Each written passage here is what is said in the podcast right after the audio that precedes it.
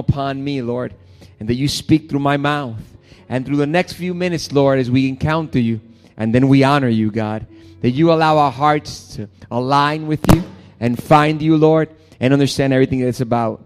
Father, help us learn the truth about your word and about walking in you, Lord, and walking in this life of fullness and of richness that you've called, this life of abundance.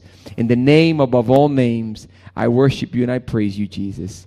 Amen. You may be seated, church. Good morning, good morning, good morning. I'm so happy you're here. I'm going to invite you to turn to somebody right there. You don't have to get up. Just right there where you are. Just look over your shoulder and find somebody and greet them and say, Hey, I'm glad you're here this morning. Come on, just say, Hey, I'm glad you're here this morning. I'm glad you're here this morning. If you're visiting us for the first time, thank you for being in iChurch. Today's going to be a little bit different. And for those that are part of the house and you call this house, you call this home, um, today's going to be a little bit different. I'm in a series titled uh, Rich or Poor, and I'm talking about learning to manage money God's way. This next Wednesday, we continue with the Bible study um, where I'm going to be teaching you, and we're going to be actually talking about finances. But today, I'm going to actually switch up um, a little bit of the sermon. For those that are taking notes, I'm going to actually switch topics if that's okay with you in a couple of minutes.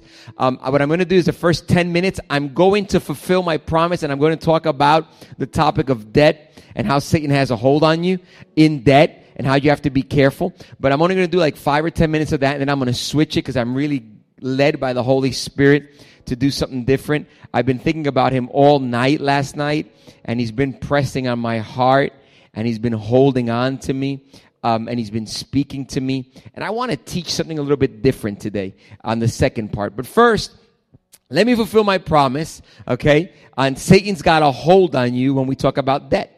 Okay, I'm going to put up three Bible verses for you guys that I want you to take home. But first of all, I want you to understand what debt is. When we talk about debt, what we're talking about is the obligation to pay in return for what was received. An, oblig- an obligation to pay in return for what was received. Now, everybody here acquires a debt in one way or another. So let me go straight to it and let me tell you what Bible says about debt. Okay? Number one, Romans chapter 13 verse 7. Romans chapter 13 verse 7 and 8. It says, give to everyone what you owe. Look at the person next to you and say, pay up. It says, give to everyone what you owe them. If you owe somebody, pay them. Pastor, now I had a whole, I, I, I have a whole teaching on this, and I could teach about the Garden of Eden and how God puts Adam and Eve in the Garden of Eden and why people go into debt. You know why people go into debt? Most of the time, it's for the same thing that happened in the Garden of Eden. In the Garden of Eden, Adam and Eve are there and they have everything they need, right? And then what happens is that Satan shows up Listen, Satan shows up. Who shows up? And he tells them, why are you not eating from this tree, right? And it be symbolical or real. Watch this. And Adam and Eve say, because God said we could eat from everything, but not that. And he says, do you know that if you ate from there, you would have life, you would understand good, and you would understand evil, and you would be, watch this, watch, similar to God? He says, you would be similar to God, is what he says. So Adam and Eve being in this zone of abundance, they decide that what they have is not enough and they want to be greater. They want to be bigger. You know why most of the time we go into debt? We go into the debt because we're searching to be greater or bigger, the better car, the better this, the better that. But the problem is that when you go into debt, you need to understand something. The Bible says in Romans that when you go into debt, it says, give to everyone what you owe. So if you can't pay it, you shouldn't get it. I'm going to repeat that. If you can't pay it, you shouldn't get it. If you got it and you can't pay it, the motivation and the root of why you got it is wrong. Now follow me, okay? Second, and it says, give to everyone what you owe them. If you owe taxes, pay taxes. If revenue, then revenue. If respect, then respect. If honor, then honor. Look at verse 8. Let no debt remain outstanding. If you're a godly person, you know that no debt should be remaining outstanding. Okay? And then it continues to go on. Now I'm going to show you another Bible verse about debt. Okay? Here's my second teaching on debt, and I'm almost done. I'm almost, I'm about to finish. Proverbs 22 7 says, The rich rule over the poor, and the borrower is a slave to the lender. The borrower is a what? Slave. God set you free and there's no reason you should become a slave again.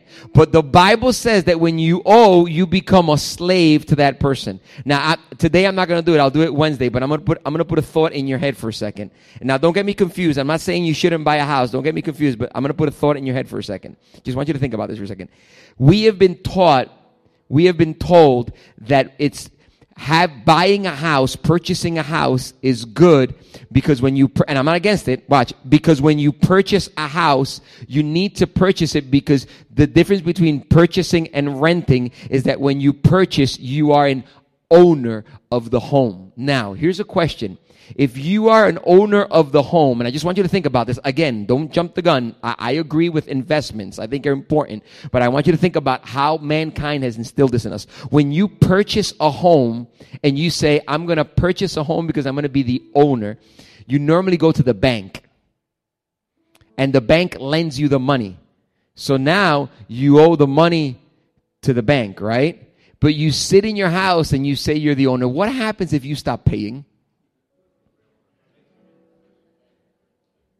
So were you really the, and he said, no, but I was the owner. And the loan was for 30 years. And listen to this. 65% of people refinance their home. 65%. So you normally average payment is 45 years of payments on a home. So you purchased a home and you were the owner of a loan for 45 years. So, Pastor, what are you saying? Is buying a home a bad thing? No, no. What I'm saying is think about the thought process in your brain. You were happy because now you're not renting and now you're owning, but you owe the house and you're really never the owner of it. Pastor, yeah, but you create equity because you have invested in it and you, oh, I'm all for that. I'm all for that. It's a way better investment than a rent. I'm all for that. Don't confuse me. What I'm saying is be careful with the motives because the problem isn't buying a home. The problem is why did you buy the home? That's the question. The problem isn't to buy the home. The problem is why did you buy it? You go back to the motivator the motivation behind what you did. And every time you invest money, you have to think, every time you take on a debt, you have to think, why did I do it? What was the motivation behind it? And if you planned out the purchase of the home correctly and you got the debt correctly and you did it in a smart way, you found it in a way strategically enough where the equity actually became an equity quicker because your investment gave you a bigger value on the return. I'll give you a perfect example that everybody's going to relate to because some of you look at me like, mm, I lost you, Pastor. Let me give you an easier way on this. You go into the dealer and you pick a car. And when you pick a car, you say, I'm going to buy this brand new 2017 Toyota. You pay for it. What happens immediately you pay for, what happens immediately you sign on the paperwork and you have that debt and it costs $27,000. What happens immediately you drive out of the out of the dealership? Immediately what happens? Depreciates, right? We all knew that.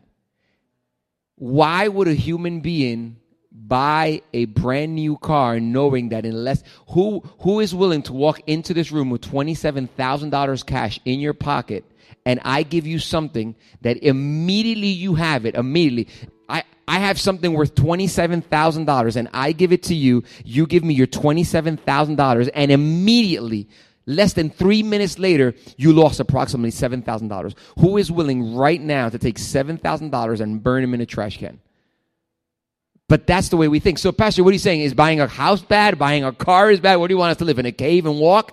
No, no. What I'm saying is, it's not about getting the car. It's about how you got the car. Now, watch this. If you were smart and you waited on the debt and you purchased the car, if it was a lease for tax purposes because the government was going to take it anyway, that's a whole different ballgame. If it's a business concept and a transaction, I'm okay with it. But what I'm saying is, you could have waited exactly. You could have exactly waited enough for the car to receive the depreciation before you purchased it. So when you purchase it, even if it's a year older, listen to this. You want to buy a brand new car, wait till the end of the year. What do they do? The new car comes in. What do they do with the older car, with the brand new cars that weren't sold? They try to get rid of them cheap. And the depreciation value goes in your pocket. So you walk out of the dealer and you just stuck seven, six, seven thousand dollars in your pocket. Six, seven thousand. So right now, if I said, "Hey, iChurch is going to write out a seven thousand dollar check to somebody," and I asked who wanted it, I'm sure a whole bunch of you will raise hands. Why? Because it's the process. But we don't think that way. We don't think we don't think the numbers through. This is what we think. I deserve it. You deserve what? The debt? Because you gotta understand, guys, that the way you use your money today is going to determine your tomorrow. So you sit down. Now, some of you have gotten into cars, some of you have gotten into homes and, and have payments, and you're, Pastor, did I do wrong? No, no, no, no, no, no, no, no. Listen, you, Crying about what you did yesterday makes no sense, but stopping enough now to evaluate what you're going to do tomorrow is going to be crucial. Because the truth is, we become slaves and God didn't want, God never intended for you to be a slave of anybody. He died on the cross of Calvary to get, to redeem you and to pay the price so you would not live a slave condemned life. So you sit down and you say, you know what? I refuse to do anything, anything that makes me a slave of it. Okay? So that's the second lesson. Here's the third lesson. Okay, if you're not learning yet, something's wrong, but here's the third lesson. Matthew chapter 6, verse 24. It says, No one can serve two masters. It says, No one can serve two masters. Either you will hate the one and love the other, or you will be devoted to the one and despise the other. You cannot serve both God and money. Let me tell you what that does. I'm going to put some t- statistics on screen for you a minute, and I'll talk more about this on Wednesday because I'm done. I'll talk more on Wednesday. Pastor, why are you done? I want to do something else with you folks. Okay, statistics. America is $1 trillion in card debt. Listen to this $1 trillion in card debt. Listen to this. Overdue. There are $1 trillion in car debts overdue. People who are late on their payment. $1 trillion. Look at this. 850 billion in outstanding credit card debt. You know that the average credit card debt, and I'll talk more on Wednesday on this. We'll talk about. I'll go into detail. Come Wednesday and I'll teach you on this. I'll teach you how to use your credit cards wisely. You say, yeah, I know how to use them. No, no. I'm going to teach you. Credit cards are not of Satan. If you know how to do them, they could become for the kingdom if you know how to use them. But people go into credit card payments and look at this. 850 billion in outstanding. Okay. That's 57.3 carried an unpaid balance for more than 12 months. 57. That means, that means that half of the people with a credit card will find themselves at a given point investing and buying something that they will have to pay and it will take them more than a year to pay. So automatically that product costs three times what it was worth. Some of you will go to the store and buy something and say, hey, uh, I'll give you an example. You went to buy a pretzel and a pretzel costs $2 and you stand there and then you go to the airport and the airport has it for $6 and you're like, oh my gosh, a bottle of water costs a buck. And then you go and you buy a bottle of water and it costs you 450 and you're like, man, that's expensive water. Every time you la- allowed more than one year on, of something on that credit card, you paid three times the price, but it wasn't a bottle of water. You put it, you could have brought something that cost 25 and you ended up paying, um, $75 for it. So when you do that, what you did is you prohibited yourself from the other purchases, okay? So that's credit card debt. And the last one, 1. trillion dollars in a crisis of student loans. One point trillion dollars are in crisis on student loans. You, you go to school, you get a degree, and your degree is so costly that when you finish school, you get a great job, you get a good pay, and you can't live well for the next 10 years because you're trying to pay off what you, what you studied for. The process, the process of life that Satan holds us to. Now, where am I going with all this? Here I end. Ready? I'm done. What I want you to tell is the following. I want you to understand is the following you will find yourself going into debt. You must know that you, one, you have to pay it. Number two, that you'll become a slave to it. You have to be cautious. You'll become a slave to that. And number three, which is the most important, is that you need to remember and keep in mind that you can't serve two people. Watch this. Marriages, spiritual life. You get nothing, grab this. Marriages, spiritual life, relationship with kids, no matter where you're at in life, single, students, college students, whatever, watch, no matter where you are, if your debt is higher than you can pay, and sometimes even lower, you know why you become a slave to it spiritually? Because it's there to keep you unfocused. And if you're going to sit here hypocritically and watch me online hypocritically and say, well, I didn't like the message Pastor Carlos said, and you're going to lie to me, I want you to ask yourself one question. How many times has finances taken your peace away? I want you to think about that. How many times finances have taken your peace away? You're worried and you're burdened and it's there. And look what happens. No matter how, I speak for myself, no matter how spiritual you are, finances come to a point that you sit down. Every single human being at one point will allow finances to take your peace away.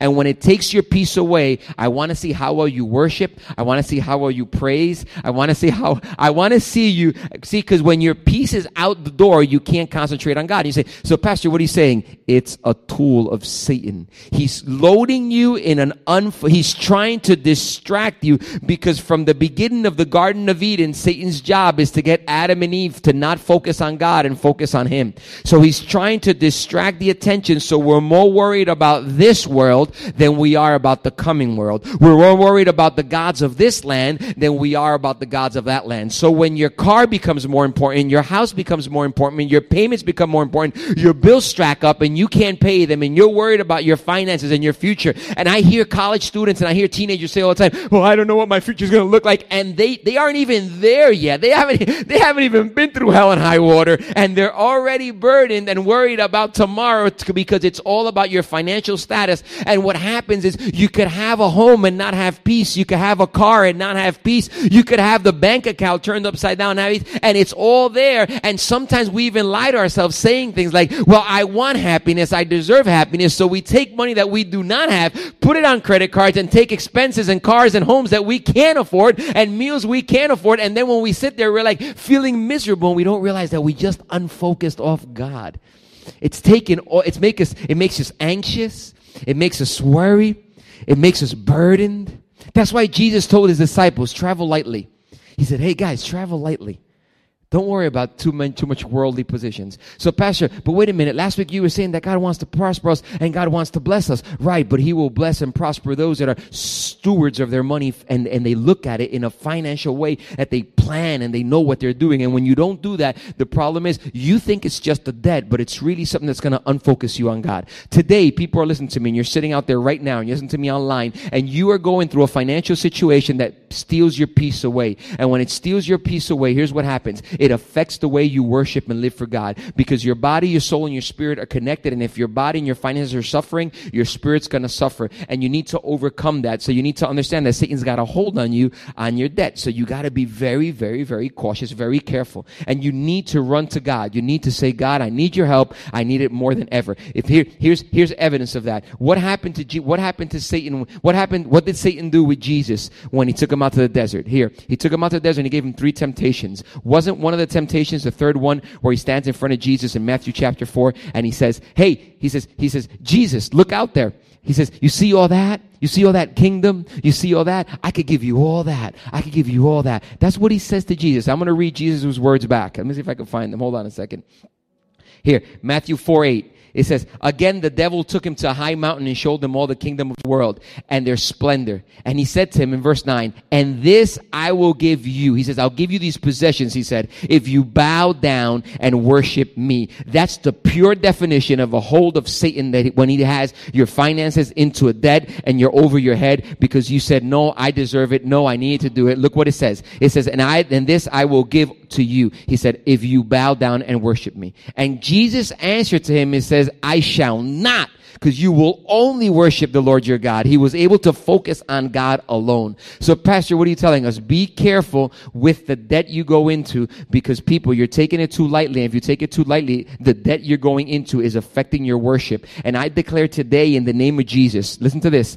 I declare today in the name of Jesus that if you set your mind and you set your, you let your spirit, listen to this. If you got nothing, listen to this phrase. If you could believe in empowering the Holy Spirit inside of you to take control of your mind and to take control of your soul, you will be able to create a plan to get out of debt as quick as possible. And the more you get out of debt, you will be glorifying God and saying, God, I'm going to do this because I want my soul to be at peace. I want my kids to be at peace. I want to believe you. And you start creating rules saying, if I can't pay it, I'm not getting it. If I can't pay, I'm going to hold back. And you start establishing these payments and you start looking at what your income is now and you start looking at what your income would be if you could take a hit it. Take 20% of your income and set it aside and say 20% of my income I will not touch. I will bank it only because I know a tough time could come and that is what's going to allow me to overcome my situation. If you look at how iChurch runs its finances, that's exactly how we run it. And I'm believing God for a breakthrough financially this month. I'm believing God for some people here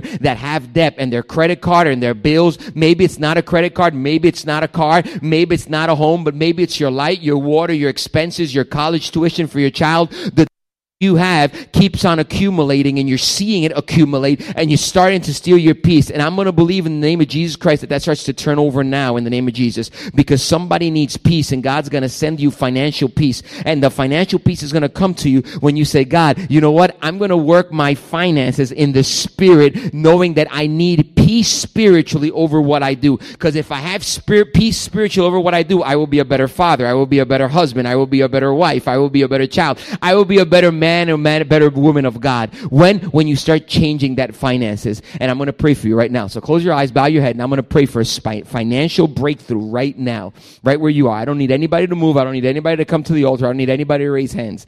I'm praying right now, and I want you to pray. It may be for you. It may be that your daughter's needing this. You may know that your daughter's marriage is going through a tough situation right now, and they don't, they don't mention it, but part of the problem is financial also. You know that, right? It's where the money's going. The money's being placed in the wrong place. The financial situation may be for your college student. The financial situation may be for you. You may find yourself with no plan for the next 10 years on what you're going to do with your retirement. You may have not thought that through. You may have not thought about what, what's going to happen to your child, with your daughter, with your son. You may have not thought of that. Your bank account may be going down and you're worried about it. And I'm praying right now for, over your debt. And I need people to believe me for a breakthrough right there where you are. Father, I want to pray right now over that young marriage, Lord. That marriage, Lord, that you have a, you have a financial plan with them. But I believe, Lord, that debt is taking a, a stronghold. It's taking a higher place. It's taking a place that should not be. It's taken too much control. They have gone into such. Some of us have made bad decisions in the past. They've made bad investments, Lord. Some of them are allowing some debt to come in and they know they should have stopped it, but they weren't bold enough to put a stop onto it. They weren't bold enough to put a hold on it. But I want to believe you, God, right now that you impart wisdom upon everybody listening to this message right now in the name of Jesus Christ and the power of the Holy Spirit, I believe, God, that you come down and right now you start illuminating in their brain ideas of how to make their finances better, how to get rid of their debt, how to lower it, to live that life full of peace. Right now, I cast out Satan with all his strongholds that are taking away the peace, that have made people worry, that have made marriages go through tough situations, that have had some youth here running like a crazy person, trying to figure out what's going to happen tomorrow with their future. And we entrust it in you. And we pray that as we walk out of here, Lord, we start making changes in favor of a life that glorifies you with the money we spend. I pray right now now, Lord, that households, as they do this and they eliminate debt, as it starts going down, as you give the wisdom, they come back with testimonies of how you've prospered them double. I pray in the name of Jesus that right now, Lord, all these strongholds of Satan come off because they thought it was just a debt, but I know it's a spiritual thing. I know that Satan's trying to do the same thing he did in the Garden of Eden. I know he's doing the same thing he did in the desert with Jesus. He's trying to get people to worship and worry about worldly things more than spiritual things. And I declare peace in the name of Jesus over every home. Peace in the name of Jesus. Peace. Father, I pray for that breakthrough right now because you are the God of breakthroughs. In the name above all name, in the name of Jesus. Amen.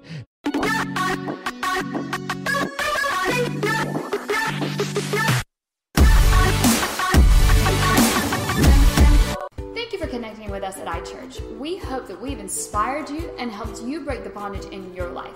It is our desire to see you take a step closer to God.